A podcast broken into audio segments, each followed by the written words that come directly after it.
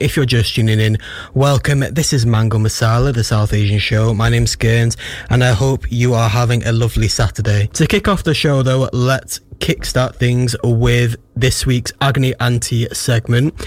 So, you know the drill. Basically, you guys send us your problems, we try to solve them. Yeah, let's get into it. This one hits a bit close to home, to be honest. I really don't like the way my partner dresses. Some things are nice. Is this my anchor?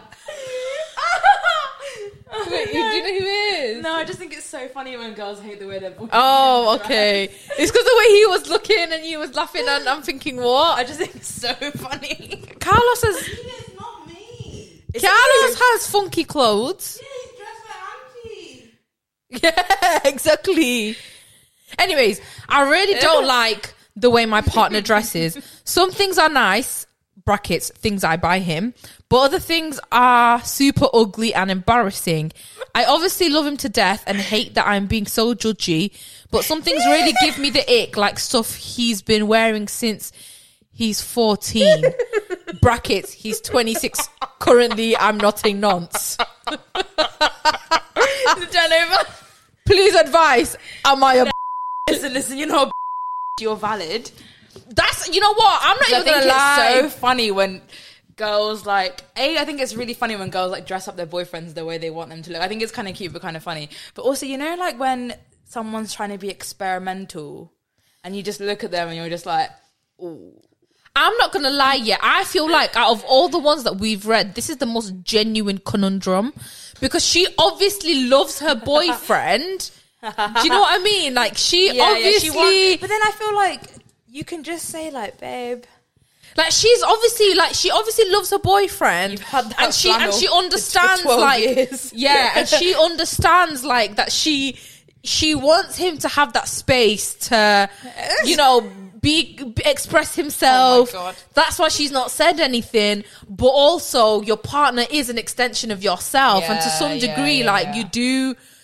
It does impact because you. because this isn't a problem of like oh I hate what he wears. He never puts effort in as in like oh if we go to a function he comes up in a tracksuit. Yeah. it's not, that's not that's a separate kind of issue as in like oh he just doesn't like respect you and whatever. It's that's not it's not that issue the issue is he's trying bless him but you it's still not hitting the mark this is i'm not even gonna lie genuinely this is very very I- i would say this is the most genuine conundrum because it is very much well intentioned Yeah. but, it's fashion- obviously just not sitting fashion's right subjective that's what i was just about to say Someone else out there will like appreciate that, I guess. But then again, like you like I said, if he was fourteen wearing the same hoodie that he's wearing at twenty six, first of all, what?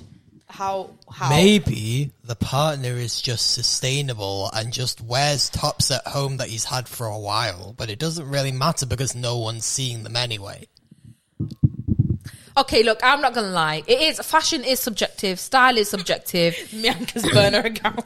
it is very very difficult to say kind of what is objective i mean there's there's objective fashion trends right and beyond that it is sometimes difficult to be like okay where like this is what you should be wearing and blah blah blah with blah a bit of like gentle encouragement. Like if he wears stuff that you buy him, maybe just like reinforce loads of compliments when he wears something you like, like a little puppy. I would. I think. I think. I, I'm thinking of it as like, what if it was the other way around, and what if her partner Yeah, didn't yeah. like what she was wearing? But girls are so much more socially aware, I think, when it comes And- to fashion and the how would- appearance. But but what if? But that's my point because style is so subjective. What if he personally didn't like what she But that's was what I wearing? mean. If he, if you reinforce loads of compliments when he wears something that you like, he'll get it in his head that like, oh, this this looks good. But this it's. good, I this think the looks good. problem is just that his personal style is just different to I what just think she likes. You, nothing, It's objectively ugly. But you can't go wrong. You can't go wrong with a bit of encouragement, like a bit of gent, couple of gentle No, words. okay. I, I think. I think, in my opinion, I think it's about compromise. I don't think, it's a relationship breaking issue. No, or of course hope not. At least. No, but that's why it's a conundrum because Yeah, it's not yeah. one that you could just get out of. Do you know what I mean? You can't just be Yeah. like, "Yeah, I'm going to break so up why with did you." you end your ten year relationship? That's Oh, what I'm he keeps saying. Wearing this hoodie, man. Exactly, exactly. That's why it's a genuine conundrum. But I, my, honestly, my advice would be compromise from both sides. I would think the the partner, the girl, like at times she is just gonna have to let him wear what he wants and and be okay with that and have to, and understand like if th- his It happiness and his you comfort. care about your external experience. Because I know people that would care a lot, whether they even just go into like the shops for the day, they would want their partner to look really good. Like if they were wearing something a bit bummy or not that nice, something they thought was ugly. Oh, that's a it would ridiculous be a no-go. standard. Uh, that's a that's what I'm ridiculous saying. It just depends on your standards, though. Yeah. None of their business. I'm That's not a saying that's okay. I'm just yeah, saying. Like, it just I think I think that's a mad. That would be a mad standard to hold. I, I think. I think honestly, yeah, compromise. Like Yeah. sometimes understand your partner's gonna have to wear what they want to wear, and the the important thing okay, for okay, you. Okay, okay, all right. It. All I'm saying is it depends how bad. Because what if you like to dress like a cowboy or something, whatever it is, or like a goth? as an adult, you have to affirm a person's agency. And in that situation, hang on, guys, wait. In that situation, what has to be important for you is their happiness and their comfort. But other way round, the partner also has to, I think, compromise and understand that. Okay, listen, if this is something that really bothers my partner, I c- maybe I should make a little bit more effort to dress in ways that is pleasing to them, is is is good for them. Yes, Mianka, question. Hypothetical. what if they consistently wear SpongeBob SquarePants underwear with holes in? Find a new man. You like SpongeBob? what the hell? But your f***ing fiance doesn't. That's the problem. I thought you'd have my back. but I'm not okay with a the Girl, underwear, b the holes. Girl, just Well, buy it's- him new it's- I underwear. don't- Just I go don't to wear them. them. Go I to don't- Calvin Go to Klein. Calvin. I don't wear some them out. I nice- wear them to bed because they're comfortable. The holes though. If she, if That's it a good bothers, thing. What do you nah, mean? it's not that deep. What do you it's mean it's not a good meant thing? to get too hot down there, otherwise it's bad. Holes allow it to breathe. Nah. No, that It's can't be the true. only way. It's bad for your fertility. That can't be the only way because then they would purpose build holes into underwear Well, Don't overpopulation. or just They don't wear want- any. You would rather me wear no underwear than wear underwear with holes in. In bed. SpongeBob. Yeah, yeah, yeah, yeah, yeah. For sure. Alright, simmering time for the next one. And that concludes this week's Agony Aunty here on Mango Masala. Make sure that you tune in every week for new segments and also on our socials every Wednesday for videos of such. La la la la la la. I thought that was just for just for my ears only. I did not expect that you would then come on Bless, air and, and disgrace us like this, Carlos. You're one to talk. See, if I, that's my point, because now if I started singing, it would be a problem, wouldn't it? Mm. I In case you appreciate guys can't tell, I'm now joined in the studio by Halima. What's up, guys? How does Back it in the feel? cut, baby. I know. Back in the cut. How does it feel to be back? It feels good to be back. How does it feel to walk up four flights of stairs whilst fasting? No, it was actually fine. I thought it was going to be like, oh Mm. my god, can't can't be bothered, but it's fine. You know what I did? What? So obviously we're doing um, our interview with Nasima later on in the show. Make sure you stay tuned for that. It's been a while since we've done a live on-air interview that we're doing via stream. Yeah. And for that, I need a certain wire in order to do that. Right. And because we haven't done it in so long, I've misplaced the wire. So I had to go and get it this morning from Argos. But luckily I was able to do that. I know. But um, I wa- walked from the car, walked up to floor three of Vernon Mill. Realised you didn't have it. Yeah, and then I had to walk all the way back down, go to the wire. Look, it was in the car because I'd left it there, but like I was just like, I know there's people long. listening at home thinking, "Oh my god, these lot must be just the most unfittest, laziest people." Guys, Oh. it's just, it's not even that bad. It's just, no, but it is. It's a reality check, but. I don't know if it's maybe because I'm used to the treadmill. I don't know what it is. see but- me, yeah. All right, you know what? Now that we're talking about it, yeah, you know, um, let's talk about the stairmaster, the gym, because it is like the stairmaster is notoriously the worst like gym equipment right i feel like it's very universally uni- unanimously agreed that even like extremely fit people even like kind of very avid gym goers everybody is very intimidated by the stairmaster. Do you know me yeah? Mm. I'm not i'm not the fittest person i'll i'll give you that. But when i was like there was a period last year where for like months I would do half an hour gym master every single session.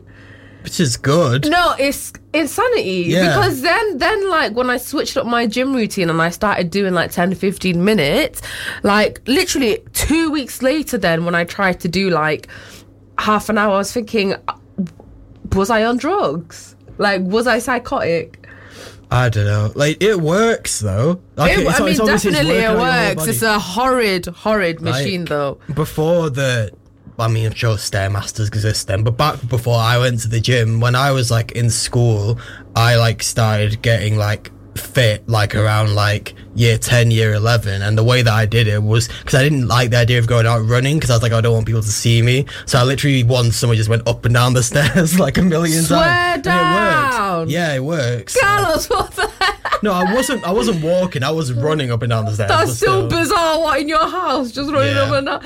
Your family, oh, Carlos, is that it again? Yeah, Let's just get him a gym membership. No, Oh, but it, it worked. so Yeah, it is. Um, it is equally as effective as it is terrifying. But anyway, enough moaning about. We always have to start by moaning about something. yeah, we, we, we had to do it. And before that, I just want to moan as well about hay fever. So if you hear us both like ing, Yeah, that's why. I've been my eyes have my eyes have just been streaming, guys. yeah. But Halima, welcome back. You can now tell us where have you been?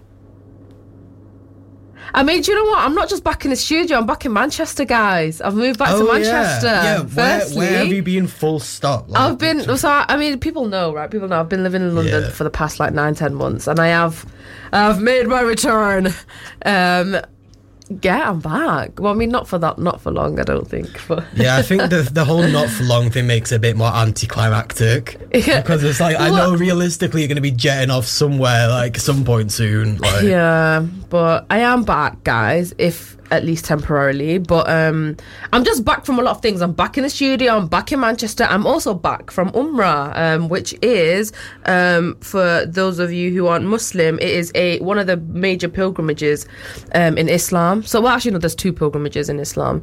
Um well no there's lots of pilgrimages but there's two that are like very serious ones. Um so Hajj is the the main kind of the obligatory pilgrimage which is like one of the five pillars of Islam. And then Umrah is kind of like the smaller um version of Hajj. Um and uh, me and my family have just gone and performed Umrah um for the first 10 days of April. And we came back this week. Oh my god came out earlier this week. So have you been before then? yeah, I'd been before, so I went in like 2016 again with my whole family. Um, but I think it was a very, it was an extremely different experience this time because my relationship with Islam has like matured a lot in the past. What was it? Seven years. Really? Oh my god! Seven so years. you haven't always been like because obviously I've only known you for the past like three years ish. Yeah. Like so you haven't always been as in touch with my faith. Yeah. No, I have. Like, I would say, kind of, faith is one of those things that really, like, I don't think faith ever kind of, um, it's not linear. It doesn't ever just kind of, there's not one straight line when you're kind of tracking your faith. I think it kind of fluctuates and it kind of ebbs and flows and stuff like that. So when I was like a young adult, like uh, kind of uh, late teens, I was very religious. I was very kind of like very practicing and stuff like that. And then I think like in my early 20s, I um kind of uh fell back a little bit i think and then like only recently i'm starting to like really really kind of like especially get back in touch i've always always always had like iman i've always had faith i've always had a very very strong belief. It's just the practicing part of things that ebbs and flows and and it happens it's life. But um what i mean more specifically is that like i was um 19 last time i went. So it was seven years ago i was 19 and um faith again is one of those things that it becomes more profound with age because you, I'm seven years old. I have seven years worth of life experiences. There's seven years of my faith strengthening and reasserting and reinforcing itself through those life experiences. I, I kind of like, I, I feel like the older I get, the more I believe in God. Like, I, I know some people think it's just kind of like, uh, oh, you either believe in God or you don't. And like, I always have, but the older I get, I'm like, nah, nah, nah. Like, you know, like it, it gets stronger. Um, so it was a very, very, very like a different experience this time round. I was also kind of more aware of what I was doing because obviously it follows like protocol. You have to take certain actions and stuff like that. So I was also more aware. I was more aware of the history of, of kind of where I was and what everything was, what everything was, and what was going on and all that kind of stuff. So it was all in all an extremely formative experience, and also because it was Ramadan, right? Because um, you could so Umrah, you could Hajj, you can only do during the Islamic month of Hajj, um, and Ramadan you could do at any point during the year, apart from during Hajj, I believe. Um, but Ramadan is obviously the holy month in Islam, so going to li- literally the holiest place on earth during the holiest month was like. It, I keep using the word miraculous. Like whenever someone asks me like how was Umrah, I keep saying it was miraculous. It felt miraculous, you know. I mean, even as a complete outsider, it looked miraculous. It did, right? I just think like against what I mean, like it's because I'm older and I'm I, I think seven years wiser than when I was 19. You kind of deep things in a way that you didn't before, and you internalize things in a way that you didn't before. And and so basically, this year it was extremely busy. I think it was the buzz- busiest that it has ever been in like recent history. It was, hmm. guess how much? Guess how many people went this year? I what as in How many pilgrims during the month of Ramadan went to Umrah? I don't know. Surely it's got to be at least a million. 22 million. Wow. 22 million. so that's like a third of the population of the UK. Yeah, basically, it was.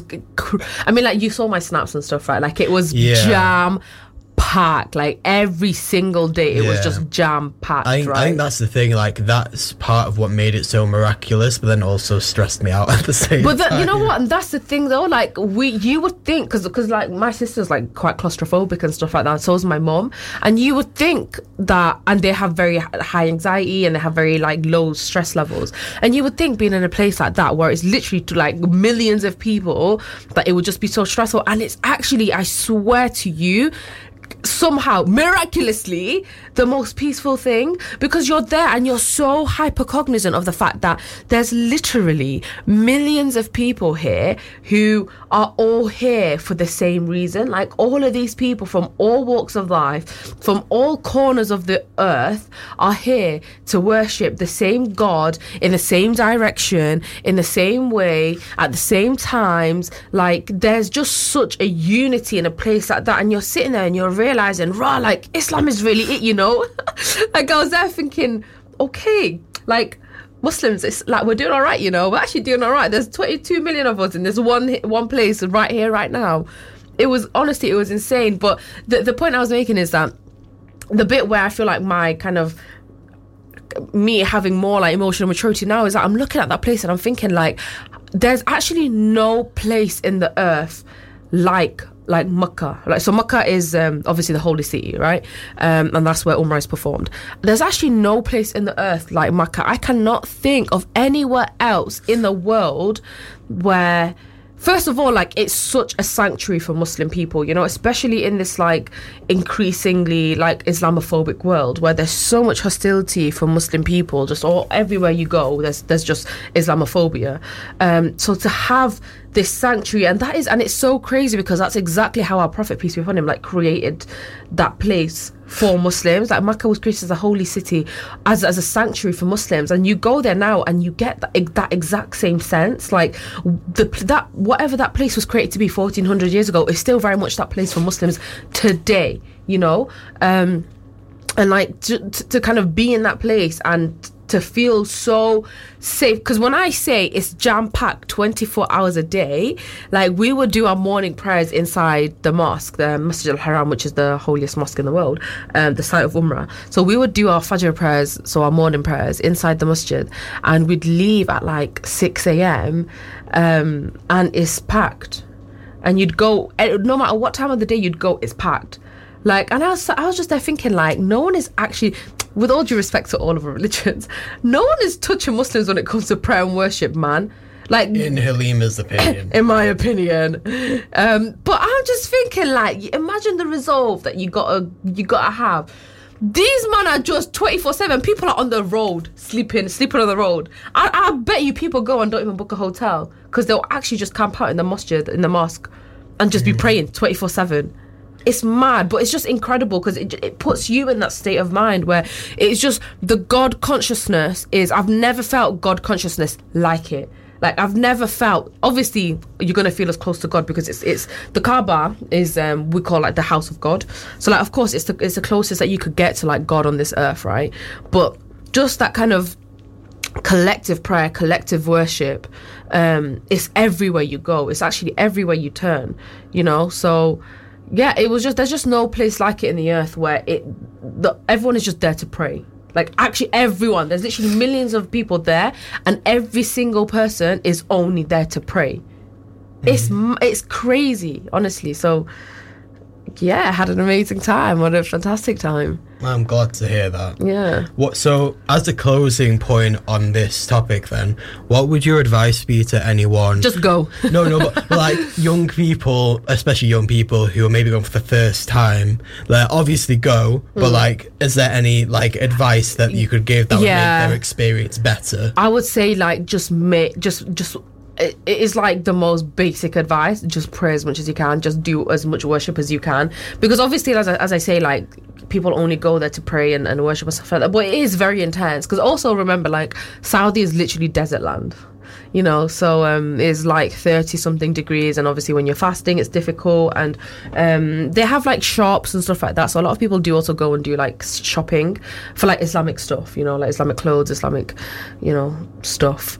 Um, but I would say like just try to remember, like just keep in mind and just be extremely, extremely conscious and cognizant of like where you are and how holy that place is, um, and and like just use it to your advantage. You know, like prayer can really really heal you know i the things that i just honestly i feel like umrah i feel like makkah is i genuinely like i'm not even saying this because i'm muslim. I think it's the most incredible place on earth like even from a political standpoint because it's ev- it's people from all of like all walks of life. You know people from literally like all over asia all over africa all over europe all over the americas like you know and like it's it's we remember that islam is actually a thing that unites all of us Islam is a thing that binds all of us together, and and you know what? You're there, yeah. And when you're performing Umrah,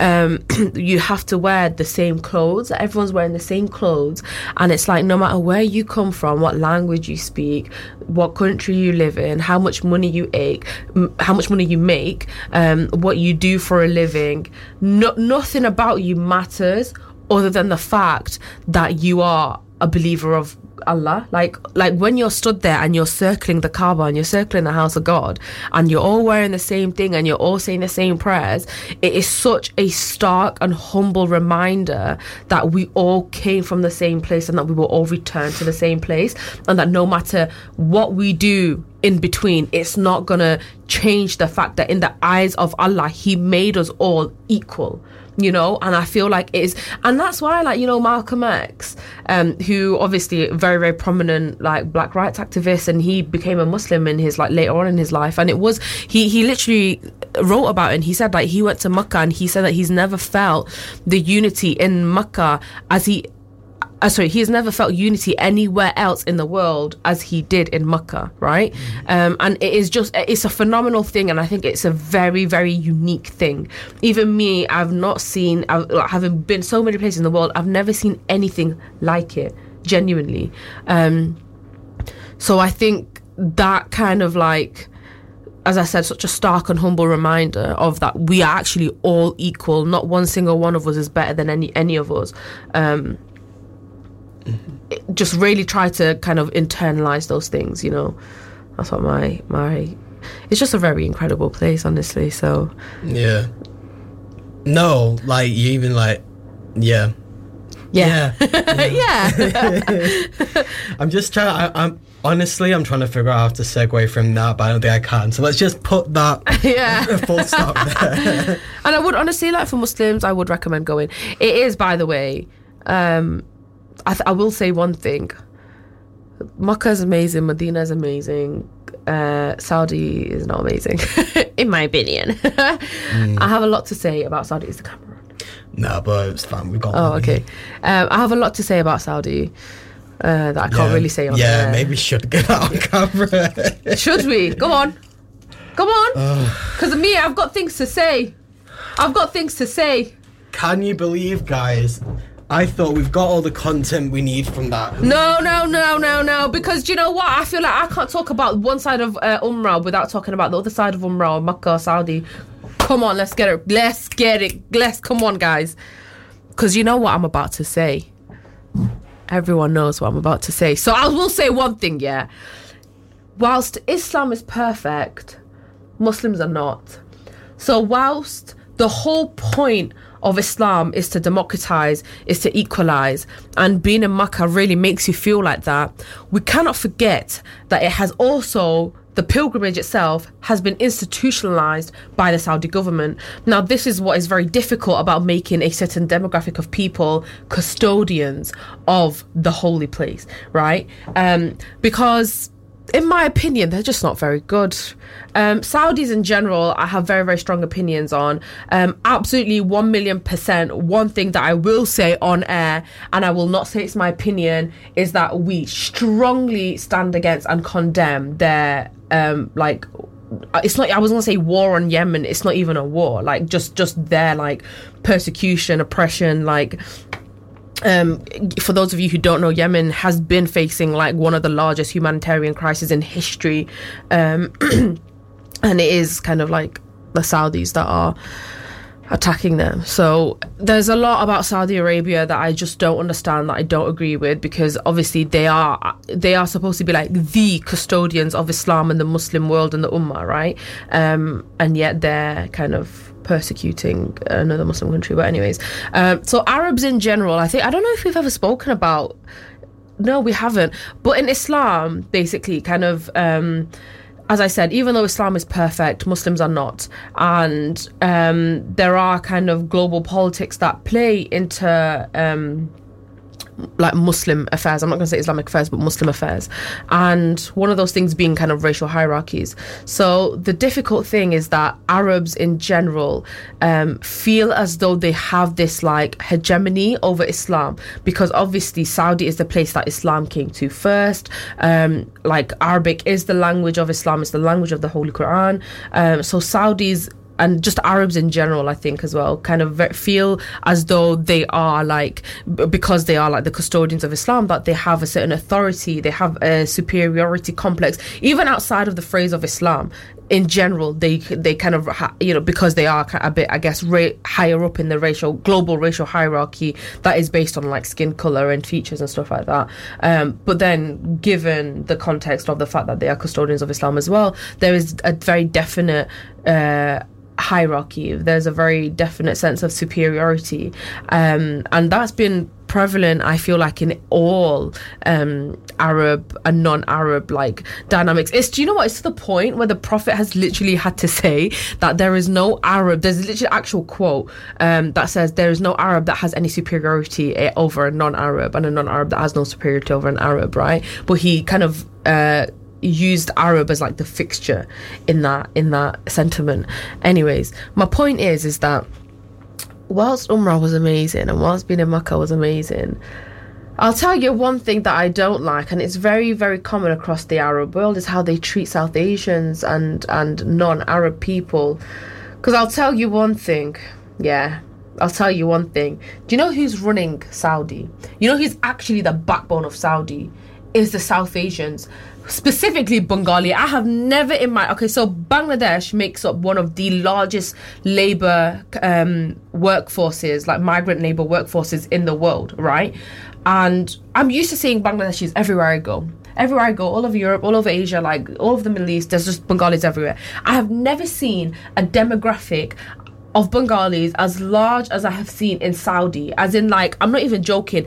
Everywhere you go, there's Bengali workers, right? And they are treated so awfully. It's the people that it's, it's they're all the cleaners, right? So the people that are cleaning the mosque, the people that are cleaning the hotels, the people that are cleaning the streets, it's the people that are cleaning um, all the restaurants and the shopping centers and all of that. The the all almost all of them are South Asian, and a vast majority of them are specifically Bangladeshi people, and there's obviously that kind of um, that racial hierarchy, right? Where the Saudis treat them very, very badly because they believe that they are superior to them in race, in in in Islamic um, like hegemony, um, and also like the way that they're paid is a lot of it is that they're just so overworked, they're so underpaid, they're so mistreated. And it's one thing that I really, really dislike. It's the case over like the whole Arab world as we spoke, a lot of the Gulf countries, in fact, are built up by slave labor. I know we've spoken about this even as recently as the World Cup in Qatar. Um, but for me, it, it's just a specifically a, a kick in the teeth when it comes to Saudi because it's as as we said, like Mecca specifically is like literally the holiest place on earth, and it's the place in the world where Islamic values are supposed to be the purest um, that they are, and, and supposed to be kind of enshrined in the most um, kind of robust way possible. And here you are in the holy place, and it's like these Bangladeshi cleaners who are literally working all day and night, getting paid very little, getting mistreated a lot. Um, and it, it's kind of like I don't understand what kind of dissonance must like behold someone to be able to be like, yeah, we're custodians of Islam, and yeah, we're here like literally, you know, manning the holy place, but we're gonna like mistreat this group of people, you know. So I think that's that's really something to think about. Um, in terms of how Islam is not shy of like real global politics. In fact, like Islam is at its heart a socialist religion. You know, Islam is inherently a political kind of dogma. So definitely that's something to think about. And pay the Bangladeshi workers. Cool. Not cool. Yeah, not cool. I'm back. Carlos has had to just stand there and man the camera this whole time. Right. Now we can segue. Quick rapid fire before I chat with Nasima. Let's get chatting about everything that we need to chat about because Halima very nicely gave us a full detailed breakdown of everything. Right. First up, I wanted to talk about was parasocial relationships. And the reason I want to talk about this is it's actually quite sad. Um, so, for those of you that don't know, I my music taste is very much like probably falls into the cheesy re- re- region. Like I unironically Love like, Little Mix. yeah, like stuff like that. And the foundation of that was the first like music act that I very much liked was S Club. And sadly, and I- Oh. yeah, now and I was I I've seen them before, and I was gonna see them. I think I I don't know if I'm still gonna see them this year. Um, they were due to tour, late, tour later this year, and sadly, last Friday got the news that Paul Cattermole of S Club Seven has sadly passed away, and I don't know. Like, obviously, I've had like celebrities um, that I've really looked up to or admired pass away before. I think the last one of note personally for me was Naya Rivera from Glee. Again, going along this kind of unironically pop things. sort of, yeah. But still, that was obviously very sad um, and got definitely gone too soon. Mm. Um, and now obviously this has happened, but I think this one has like it really hit me the most. Really? And, yeah, and I don't know. Maybe because like it's such a fixture of your childhood. Yeah. And it's one of those things that you don't think about the kind of mortality of like when you're a kid, it's like this shiny kind of really exciting thing that that you look mm. up to and you don't think about the kind of like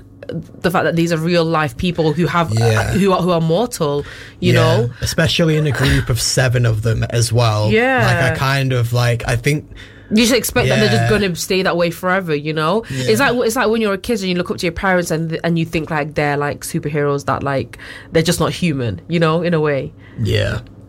Moving on. Oh, sorry, sorry, Carlos. no, but um, That's what it is. I think it's just Yeah. your.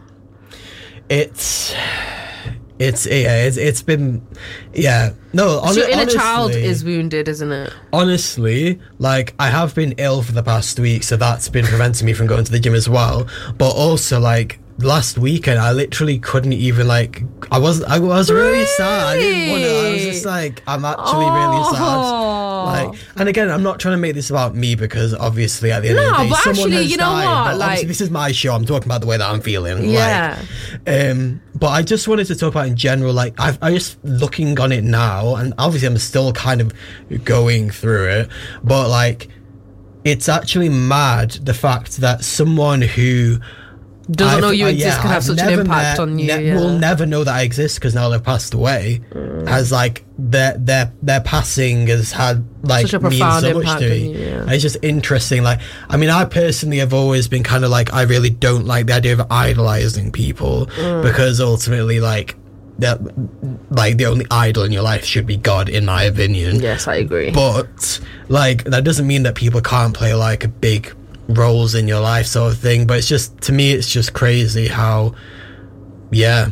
Like I mean that that is kind of like obviously there's a, a lot of awful, awful toxic things about like c- celebrity and like celebrity culture, um, but I guess that is really like one of the, the the really positive things is that you actually don't know kind of what what you mean to someone, you know, like and what the, what your kind of like what your celebrity um, can offer to someone and the solace and the and the kind of like um, maybe sense of belonging and identity that like that that it could offer to a young child who is in their formative years, you know. So yeah. So R.I.P. yeah, closing on that topic, R.I.P. Paul, and also like solidarity with the rest of the band and all the fans Apart from there. a certain uh, someone. I don't know what you're talking about. Anyway, Oh, problematic la, fave. la, That's la, fine. We're all allowed. You know what? Okay, fine. We're all allowed one problematic fave. If that is who yours is, then okay. It's a problematic. Um, no, it's not, I, don't, I don't know what you're talking about. Okay. Right, moving on. Moving on. Moving on to again, it's kind on. of touching on the topic of parasocial relationships again. Um, Ariana Grande recently um, put out a TikTok, which is quite unlike. I don't think she's normally one to kind of put out videos where she's talking like directly to the camera. Um, I might be wrong, but I don't think that's the case. And she did this, and basically, um, in this video, it's like a two minute long video in which she talks about the fact that um, a lot of people have kind of been commenting on her appearance in terms of her. Um, body and a lot of them I, I believe have been saying about um, how she looks a lot skinnier um, than she used to um, I would guess that's what people are talking about because that's that would be my impression um, having like Seen her. yeah, having seen her after this conversation. Um, but she's been saying about how like people, loads of people are commenting this like on all her stuff, saying, "Oh, like what happened?" Blah blah blah. And she said, actually. What you think is my healthy, what was like what you're comparing to, was actually one of the most unhealthy times of my life. I was on loads of medication, I was drinking, I wasn't taking care of myself.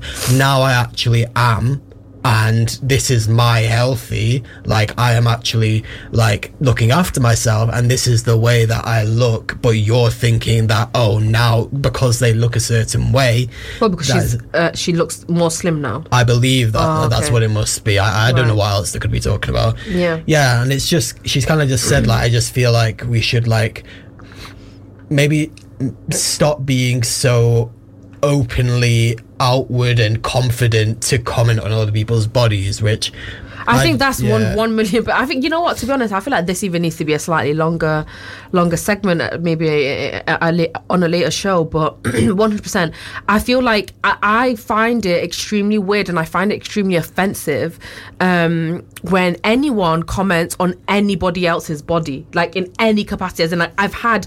I've had to like shout at people when people have made comments about other people's bodies in my presence because I'm like, you're you're a weirdo. You're actually a weirdo if you're commenting on anyone else's body because what has actually got to do with you? Unless somebody is a loved one and their body is actually a um is indicative of of something that is a health issue, that is the only only instance in which anybody has any like justification to fix their lips to talk about anyone else's body.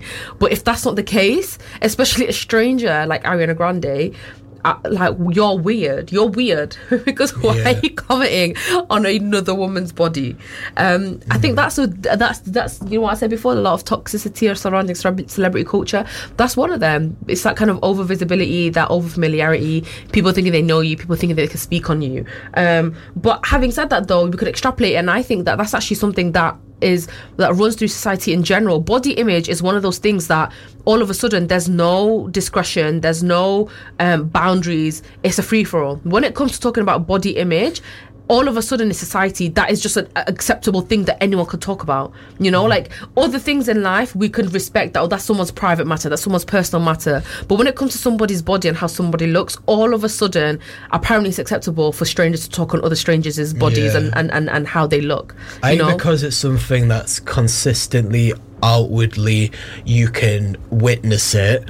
Um, but obviously that, that shouldn't give you the right to therefore there go and address it or do whatever because ultimately that's someone's being that is a literal part of their entity. 100%. But it's because like it because like when you were saying before about how certain things we can respect, I think it's because if you find something out about someone that- something that's happened that's like in the past or it's like an experience, it's stuck in that time. Whereas someone's appearance is it's just constantly there. I don't. I don't even think it's that. I think it's more sinister and a lot more political than that because that's kind of like saying, like, like someone.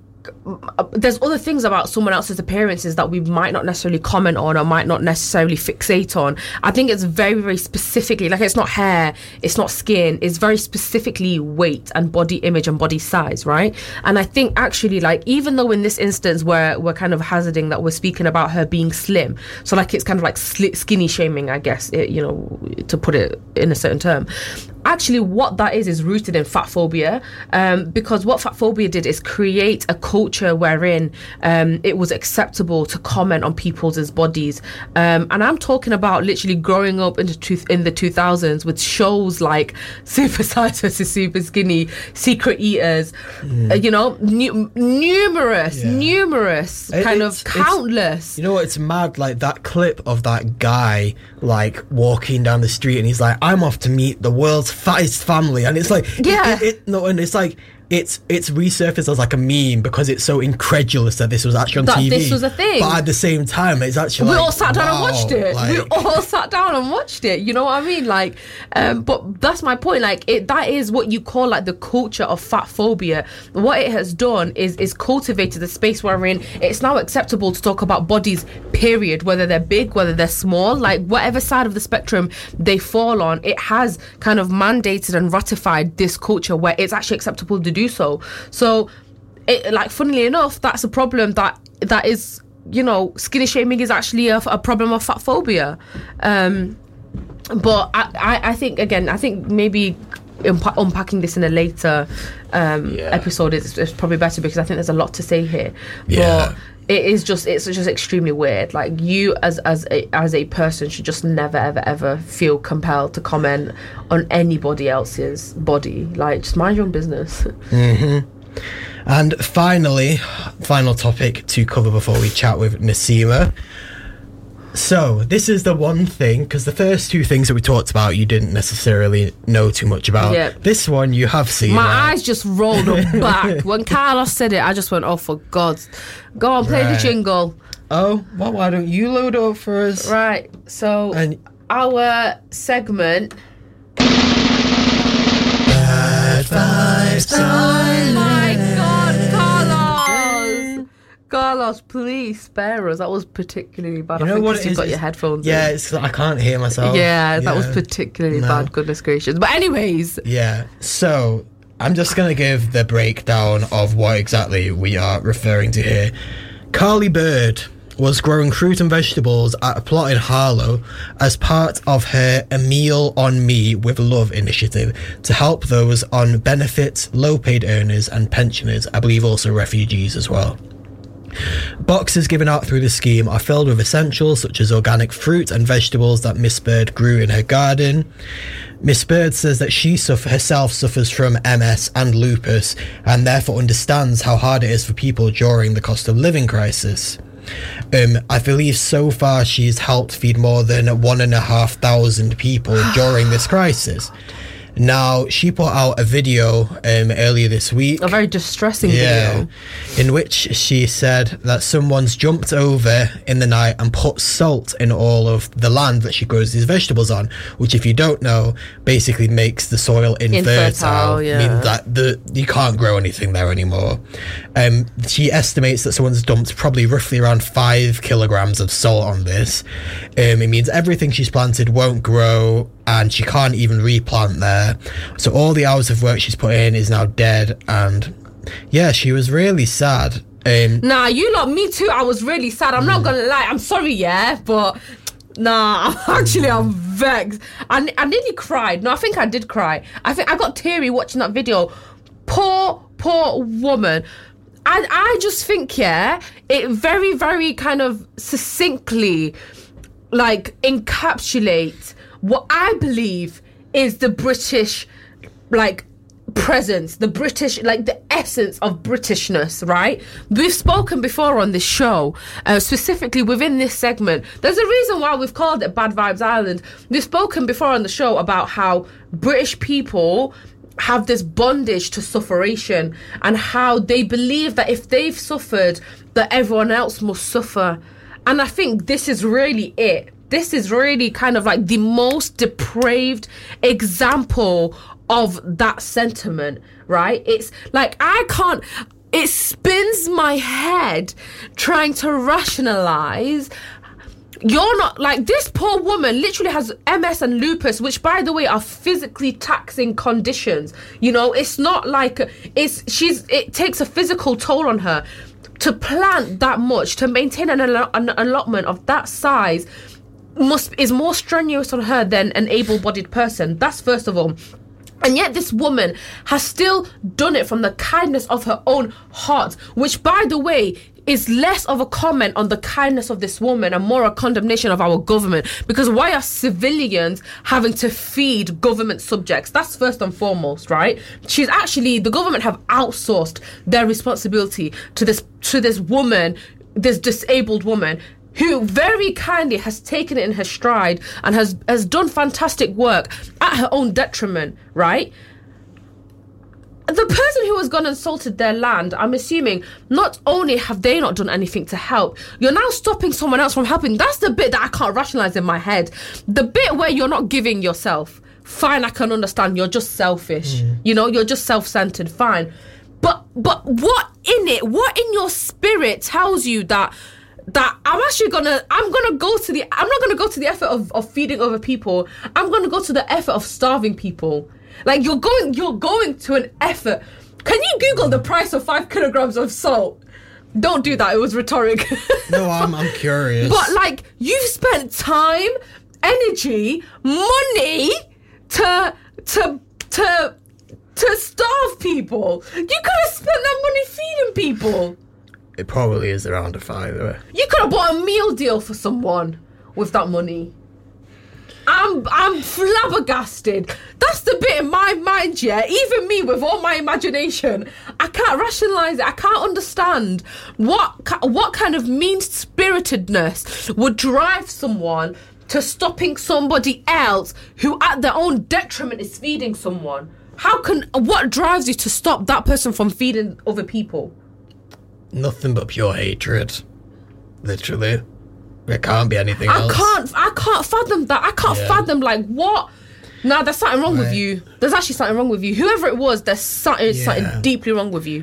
The good thing is that, and again, I believe, hopefully, at least this maybe shows. And I'm, I'm, I'm, I'm very annoyed. I'm, I'm angry.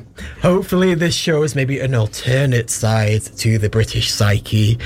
Um, but she's been overwhelmed because since putting out this video, there's been a GoFundMe set Yeah. up, and people have donated more than £190,000 That's amazing. to her initiative in hours. Yeah. I think it's Yo, a- big uh, up, big up this lady Yeah. anyway. Like, listen, Yeah. she's really, really such a kind-hearted lady to do to kind of really make that effort given her, her own conditions. And you know what? Even after all this happened, she was like, "It's not going to stop me. I'm going to keep going." So, yeah. I feel like crying. I actually feel like crying. Like when I think about it, I should, I actually feel like crying.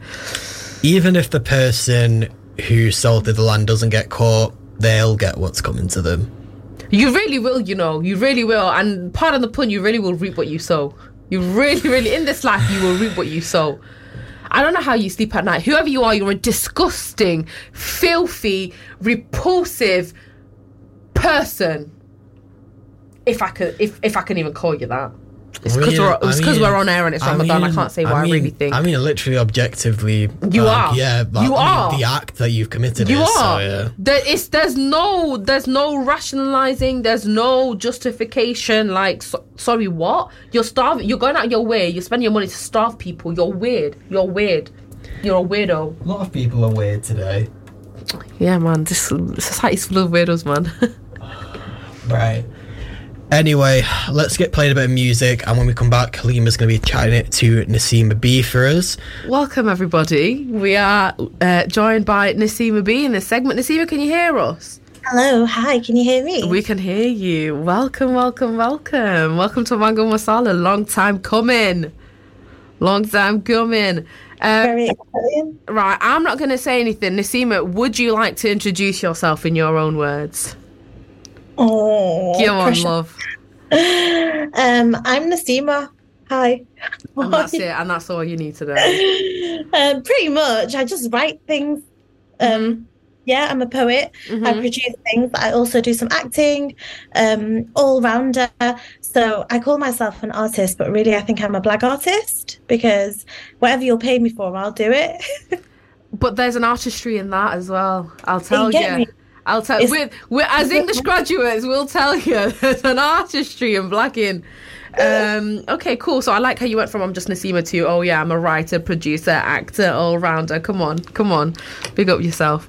Um, so what like for people who obviously like ha- aren't aware of your work or haven't come across you before which to be honest if you, if you're living in Manchester and you are vaguely familiar with the art scene you probably will have but um can you tell people uh, more specifically about the kind of work that you do the type of work that you do Yeah, um, so for me, I'd say probably my biggest audience is nothing women.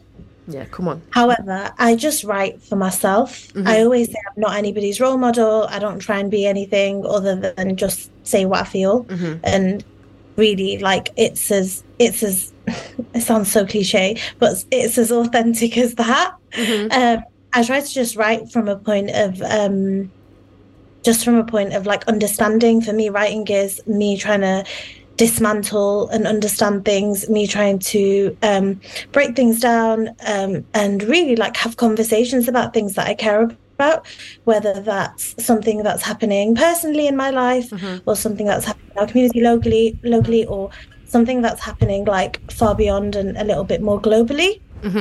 That's interesting because you're here. You're saying like, oh, I just, I, I, I, I don't have any kind of concerted objective. I just write about what touches me. And yet, as someone who's kind of like seen your work and read your work, a- lot of it is very political. So it's very interesting then how, as like a Muslim woman, it's you your existence, your identity is just inherently political, right? Like kind of not not concertedly going into that, but also then unwittingly ending up there. Um, Absolutely agree. You know what? Someone, um, I once described myself as a political being without choice. Yeah. Um, unfortunately, there's no off switch on being a Muslim woman and not being political because just by the makeup of what you look like, whether you're presenting as a Muslim woman visibly or not, you're political because of what's happening um, across the globe, because of you know what we've grown up with from my, from my very early early like primary school years up until me as a big woman now and I'm not going to say my age. Um but yeah it's a bit wild when you think about it like that but when you think about it like that it's such a pressurized thing when you go on in society and you just exist as yourself because you're trying to hold up facets of everything else. And really like I think I've learned over the years to just try to accept that you can't please everyone you're just yourself mm-hmm. um, and you're nobody's role model other than the person you want to be mm-hmm. and try and be mm-hmm. that you're trying to be yourself um, I think that's another yeah. yeah. that's another thing as well because it's like even if we're not as I said concertedly but more unwittingly kind of presenting political ideals and stuff then you then what the difficulty is then you become a representative of that and society can't see you as anything but a representative of that. Like i feel like any time especially like an ethnic person or, or a muslim person starts talking about identity politics or politics at large um, they get very much pigeonholed into that box. And we like on this show because obviously we are a south asian show and we speak a lot about south asia we said that an important part of reclaiming ourselves as like South Asian beings in kind of the Brit- British like landscape is actually also talking about nonsense and talking about things that don't necessarily relate to, to being Muslim, to being South Asian, just just just cute girly things. like, Oh, mate, absolutely. Because guess what? I'm not just a Muslim woman. I'm also Bengali. I'm also very Mancunian. yeah. Um, I'm also very English. I'm probably more. I'm probably more English than I am Bengali. I'd say that. Oh, really? It? yeah, which is probably not a comfortable thing to say live on air with the Tory government. No, but we're you not- know yourself. Um, but yeah, like you're everything. You're everything, and you're as much as you accept yourself to be in all of these facets. Like, Yeah. I Without it being be- pigeonholed, right? Like Yeah, you I can be all of those things and, and, and, and not be specifically just those things either.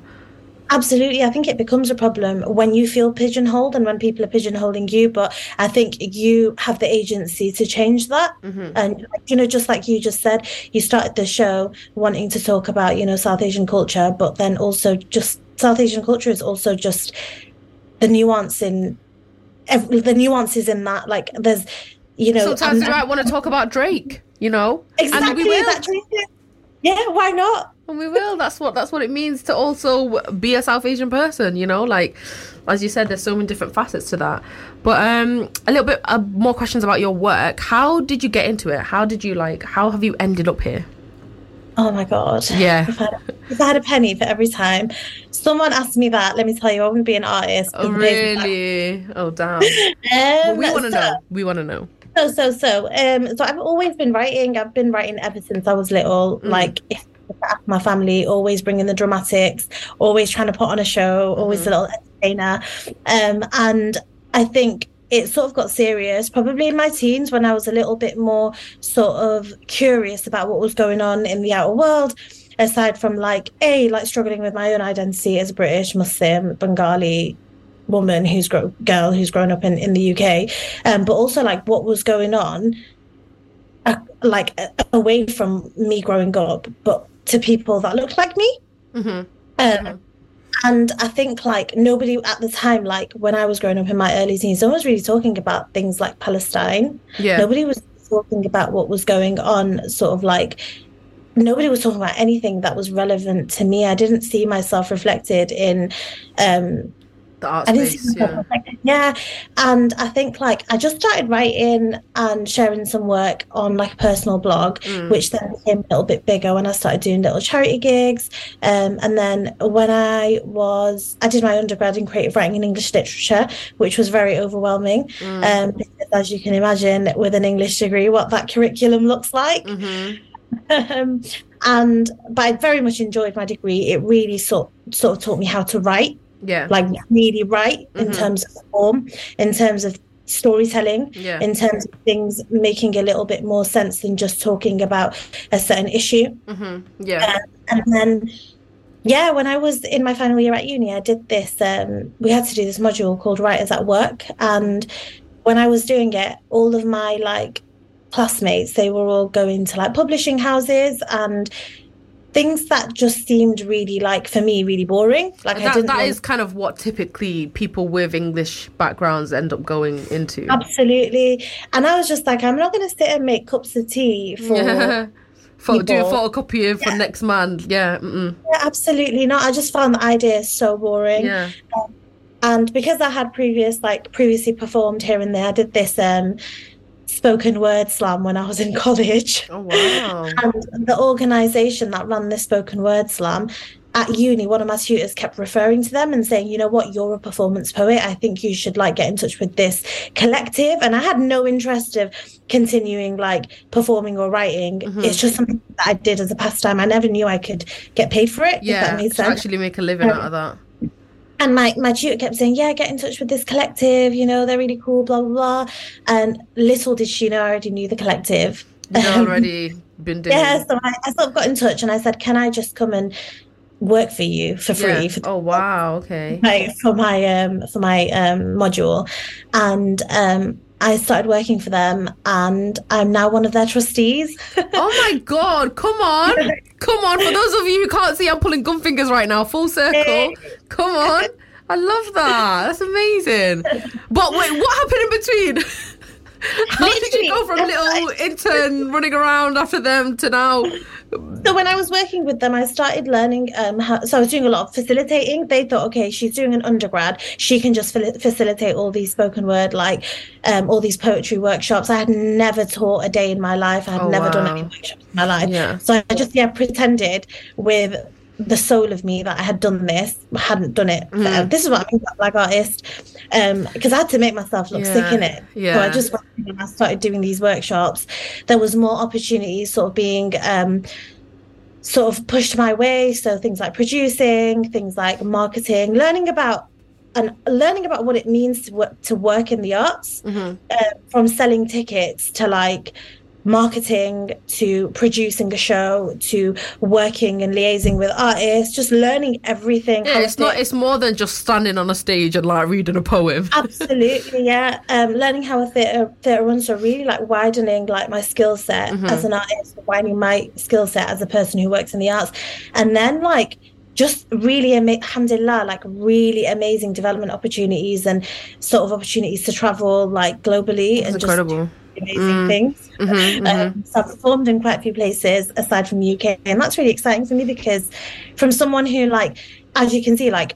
I never saw myself reflected in the art space. Not that I wanted representation, because that's another conversation. Um, especially in this day and age, I think I just never saw like the things that I wanted to talk about, the things that were important to me, or things that mattered to me, being spoken about in the arts world or just in the world in media. And so I wanted to change that, and now I get to do that sort of not just in little old Manchester, which Yeah. is so cool. That's so sick. That's so sick. We'd love to see it. We'd love to hear it. Um, but obviously, so obviously, it was it was a very colourful journey, um, and like, mashallah, very continuing and it's and it's successful. But what what were the difficulties that you faced along the way? Because um, obviously, because I'm we're, we're both Bengali Muslim Man- Mancunians, um, and I know that it's not always easy, kind of, especially as a woman, to go into the creative art space. You know, like you kind of get to a certain age, and there's always there's that difficulty of a woman pursuing a, a career anyway. You know, because there's expectations of marriage and homekeeping and things like that, and then on top of that, it's like they make exceptions, but exceptions for for kind of typical accepted careers right? Like in our community and, and that obviously that that it's a double-edged sword because it's like that's why the work that you do is so much more important because we need to create a space where bengali you know young bengali muslims both you know male and female feel comfortable pursuing the arts and, and those things. But it just there just wasn't a space right? So i can i can i can kind of hazard that doing it. There was a lot of side eyes a lot of what are you doing like what's going on here I'm really lucky because um, I grew up in a family that weren't massively cultural. So Okay. there wasn't really any sort of in terms of that, I mean, like, do you know how, like, in our community, sometimes, like, oh, yeah, like, look what she's doing, and, you know, people talk and all of that. Like, my family just weren't involved with i'm just quietly That- nodding my head by the way guys i know Yes, my family, my aware. mum and dad were just not for that kind of community. oh I love that Um, so growing up, we never really like, we never, I never really grew up around Bengalis. I, I mean, I went to, I went to a private Islamic school. So the first time you met me, the first time you met me was You when I was around in college. Yeah. So you just my- fresh home those were my first Bengali friends. Oh my god! yeah. Oh yeah, for those of you who don't know, Nasima is like very good friends with my cousin, um, and that's how I know. Uh, that's how I know her. But um, Yeah. oh wow, okay, okay, I, I never you. grew up around like Bengalis, and also I think I'm the youngest of seven, so I think Right, right. You just get to do whatever you want then. yeah, Oh. I think when it came to me, but my parents just gave up. Like they were like, okay, let her do whatever whatever she wants, like everybody Oh, else is. yeah. Nobody cares about the youngest. Yeah, it's Uh, no, I'm pulling screw face because I'm the oldest out of four siblings, and me, I'm always, always going on about how this little one, oh my god, like I call her an orphan. I literally call her an orphan because it's like, where are your parents? you're out here doing this, you're out here doing that. Where are your parents? So, um, So, okay, You sound like my older siblings. You sound like my old, older yeah, I feel like every Bengali older sister is just factory made. I feel like we would have had the exact same experiences. Justice for Bengali older sisters. But anyways, it's not about me, unfortunately. Uh, can't relate. yeah, you can't, and I can't relate to you. So, um, but actually, like, I think also I'm very rebellious and curious. Mm-hmm. Like, if something doesn't make sense to me, I'll question it, and Yeah. I. I'm oh, very, like my little sister. I was saying to my mum the other day, like she has so much sufa. So much sufa, like everything. I'm like, I I didn't even have the courage to look my dad in the eye when he was like, you know, going off on one, and you you're just there, like, I'm like, wow. Yeah, literally me. Honest to God, why is that me? Oh God, it's so I embarrassing. feel like younger siblings have a very strong sense of justice, right? And I think it comes Yeah. from a certain entitlement, which isn't a bad thing. It's not a bad thing. Whereas, like the older ones were taught to just kind of sit down, put your head down, obey, blah blah blah. But um, it's probably what's led you and like lended you to to what you do and the kind of writing that you have. Okay, so you didn't personally feel that resistance, but um, is that something that you were cognizant of when you were kind of in the process of trying to carve out those space? Like, was it kind of like, okay, do you know what? Bengalis, and it's very funny because we are traditionally like Bengali culture is very artistic, right? Um, Oh, yeah. It's very poetic. Like, we're literally known for our poetry. Oh, and it's- I mean, we, fought for our, we fought for our tongue, like we literally fought for our right right literally the, the- you know the first uh um uh asian nobel laureate was was a, a bengali man um but then you come kind of here like to the diaspora particularly in a place like Longsight which is uh, in and around um, where nasima and i grew up. Um, and it's just it just doesn't exist. So was that despite you not personally being able to relate in your own family was that something that you were cognizant of and like kind of like okay you know what? I want to do this for like other bengali children who maybe have artistic flares but aren't able to pursue I it think a thousand percent. Like like I said at the start, I'm nobody's role model. I don't try and say that I'm doing this for anybody else Yeah. other than me wanting to. Like all I want to do is tell stories. yeah want people to listen and then have conversations about them so that the world can be a pe- better place. But really, I'm not out here trying to be. Oh, that's all right do you need to get that yeah, that's so fine. happy. That's fine. That's fine. Um, Carlos and I can. Has Nasima gone to the door? I think so. Yes, she's got an unexpected visitor, guys. Don't mind. So, Halima. oh, she's back. Okay. Oh, I'm so sorry. That's about all that. right. That's all Oh, right. I'm in Birmingham. I'm not even in Manchester. No, I don't know. ask.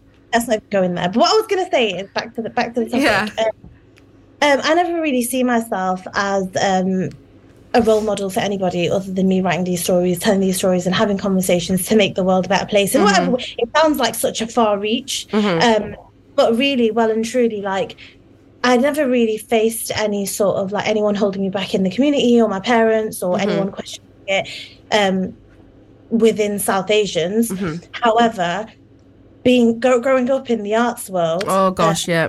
it has been a has been a a bit of a storm, I'd say, Mm, because you're constant. You're constantly at the start. I was just trying to fit in yeah. and probably doing things and doing gigs that I probably wasn't comfortable with, Mhm. um, and like I'm, I was constantly like being picked to do things that basically just being tokenized. When I was That's being what it picked- is. Yeah. yeah, when I was being picked, it wasn't.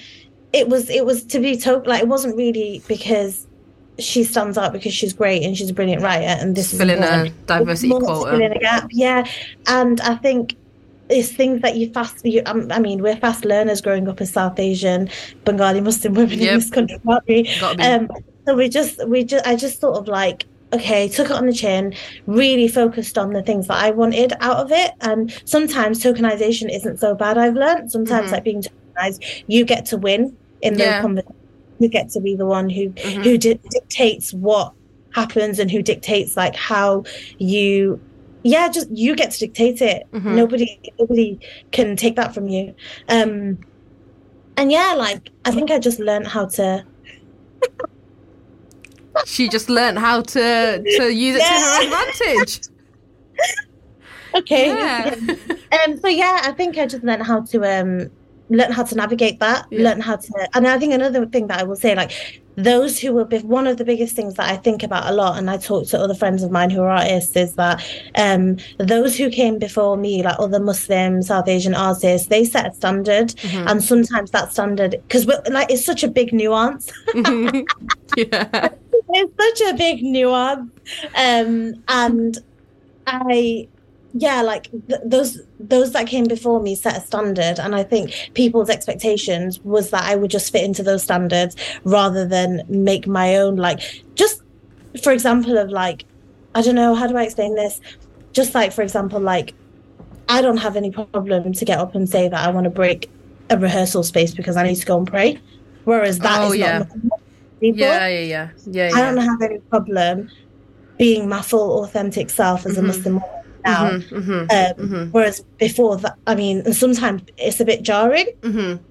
Yeah. Um, so I found found it difficult to navigate that aspect of things. Does that make sense? No, I can imagine because it's kind of like it's not you know like kind of breaking into a space and and like the art space is very kind of overwhelmingly white, right? So to break into a space, it's not as though it's not a one stop job. It's not like a oh okay we've broken it and that's it. It comes in phases and you have to. It's a process and you have to have wins along the way. So like I can understand how the maybe perhaps the people that came before you for them the big win was just getting in and then they were just kind of very quiet and they just didn't want to stir too much. They didn't want to kind of draw too much attention. Whereas now you're in a place where it's like actually no i'm in and i deserve to be here and i'll take up the space and i'll do it in my way and in a way that accommodates me you know rather than just kind of because i because I, I i get that sense from a lot of south asian people or like just you know um ethnic people who end up in whatever overwhelmingly white industry.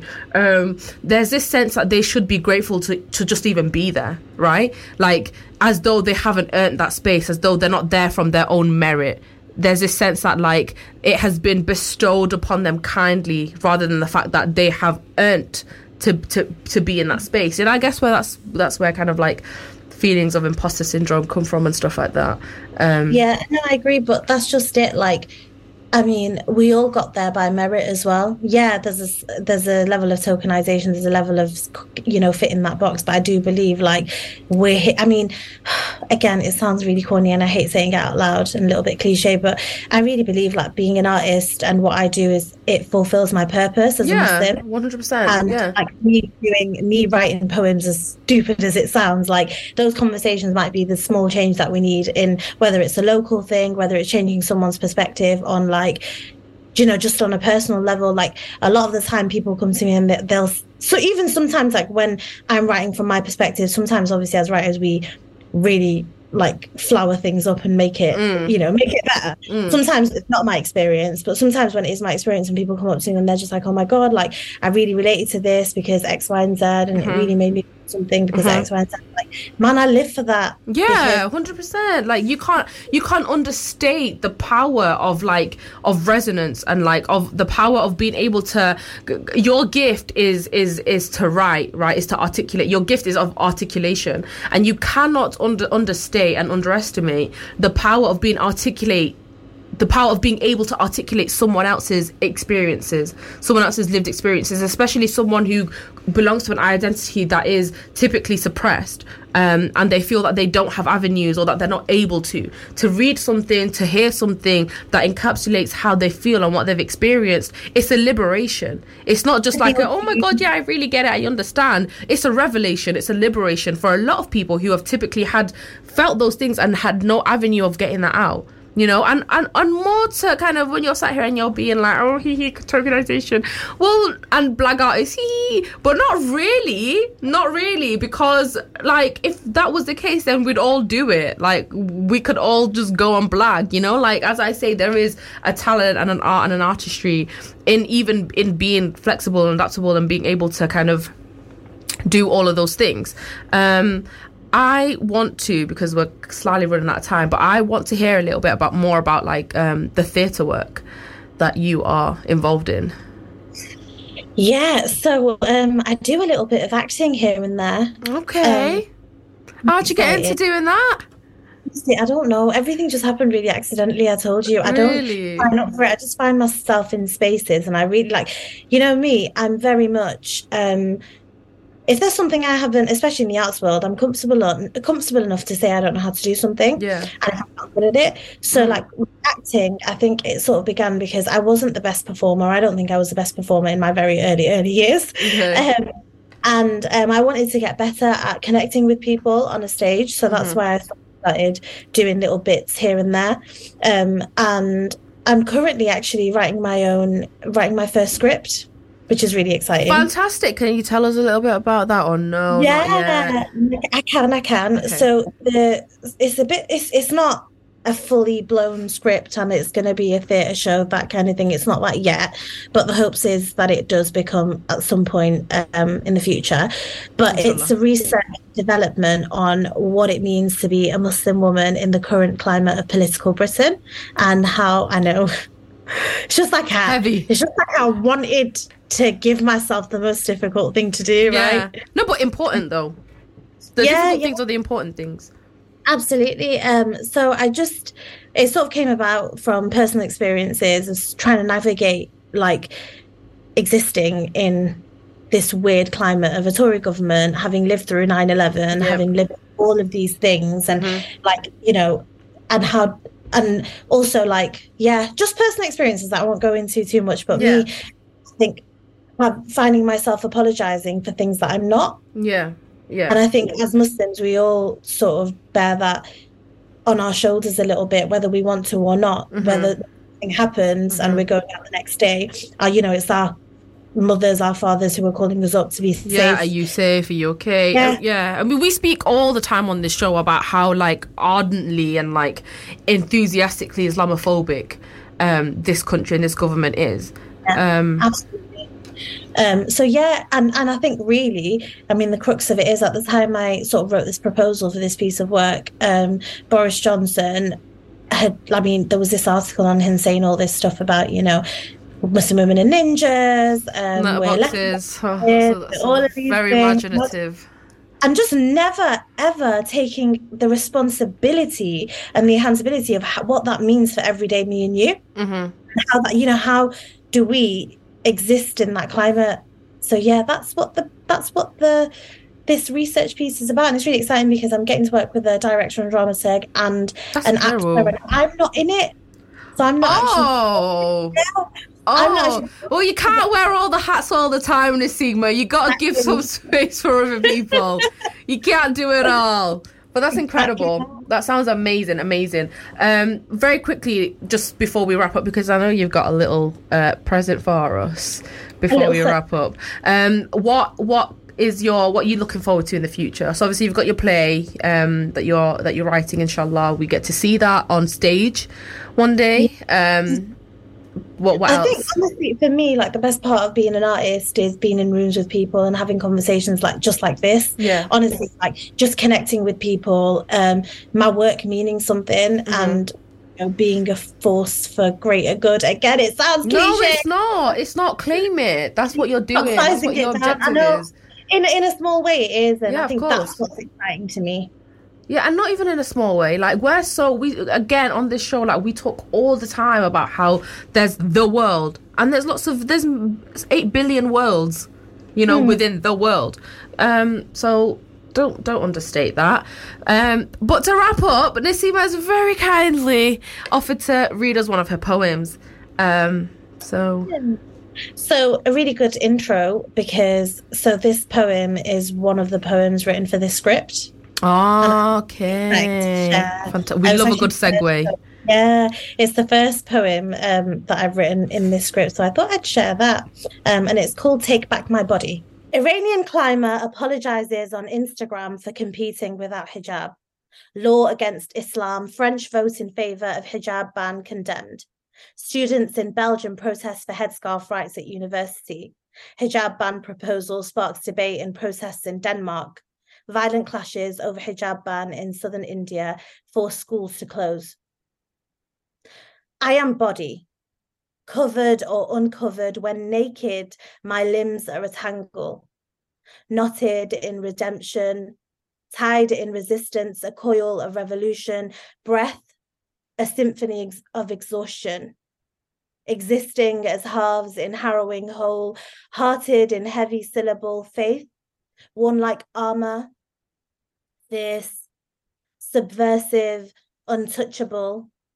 Only the valiant are forever defined but denied explanation politicized for choosing right to wear or not to wear, assimilate or stand out, or stand down or speak loud, only speak when spoken to, stand up if you're speaking, never speak up for yourself. Is she spoken for? Does she speak? Does your husband force you to? Do you have to wear it at home too? Do you shower with it on? Objectified, vilified, disgusted by, often gagged by intolerant assumption, devout in disinterest. I'm tired of being the person of interest. I have lost count the times I process the grief of being misunderstood, misheard, unheard, not listened to, insulted by immoral compasses that pick and choose the direction of where to signal virtue. No more apologies for uninformed cliches, selective in when one is switched on long enough to care about oppression or one's opponents or the opposition. Optimistic for opportunities to be the white savior, wearing your liberation cape is seemingly harmless, yet failure to observe agency in any other instant does not result in silence. I am the too difficult to understand but uncaring to make myself intelligible. The subject matter excluded, intrigued by, appealing, mysterious, yet the fear of the unknown is never compelling enough to enlighten or let go. I am full letterbox brimming. I am ninja seething, and I am a bank robber, bored of backhanded compliments of being repressed, represented, or representative or misrepresentation. No more palatable Muslim woman. Always image, never artist, bizarre and freakish. I am a stranger to you when I sit at your table queuing at the same supermarket checkout lines, frustrated by traffic, drinking my Frappuccino on my way to work at the gallery or the museum or the cinema, when I'm at the park for a run, or when I'm asked at school why I'm covering my hair to determine my sexualization.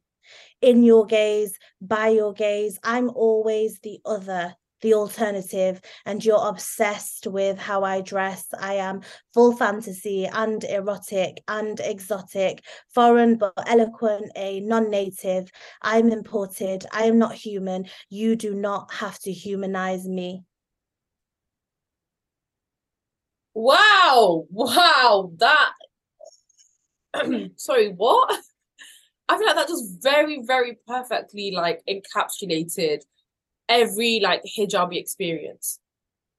That was incredible. That I'm going to sit with that for a very, very, very long time. Um, thank you so much for sharing that, um, especially obviously as part of a much wider body of work. Um, we are going to have to wrap up now. We're running a little bit late, but thank you so, so, so much for coming on. Um, for the people that want to find you, where can they find you?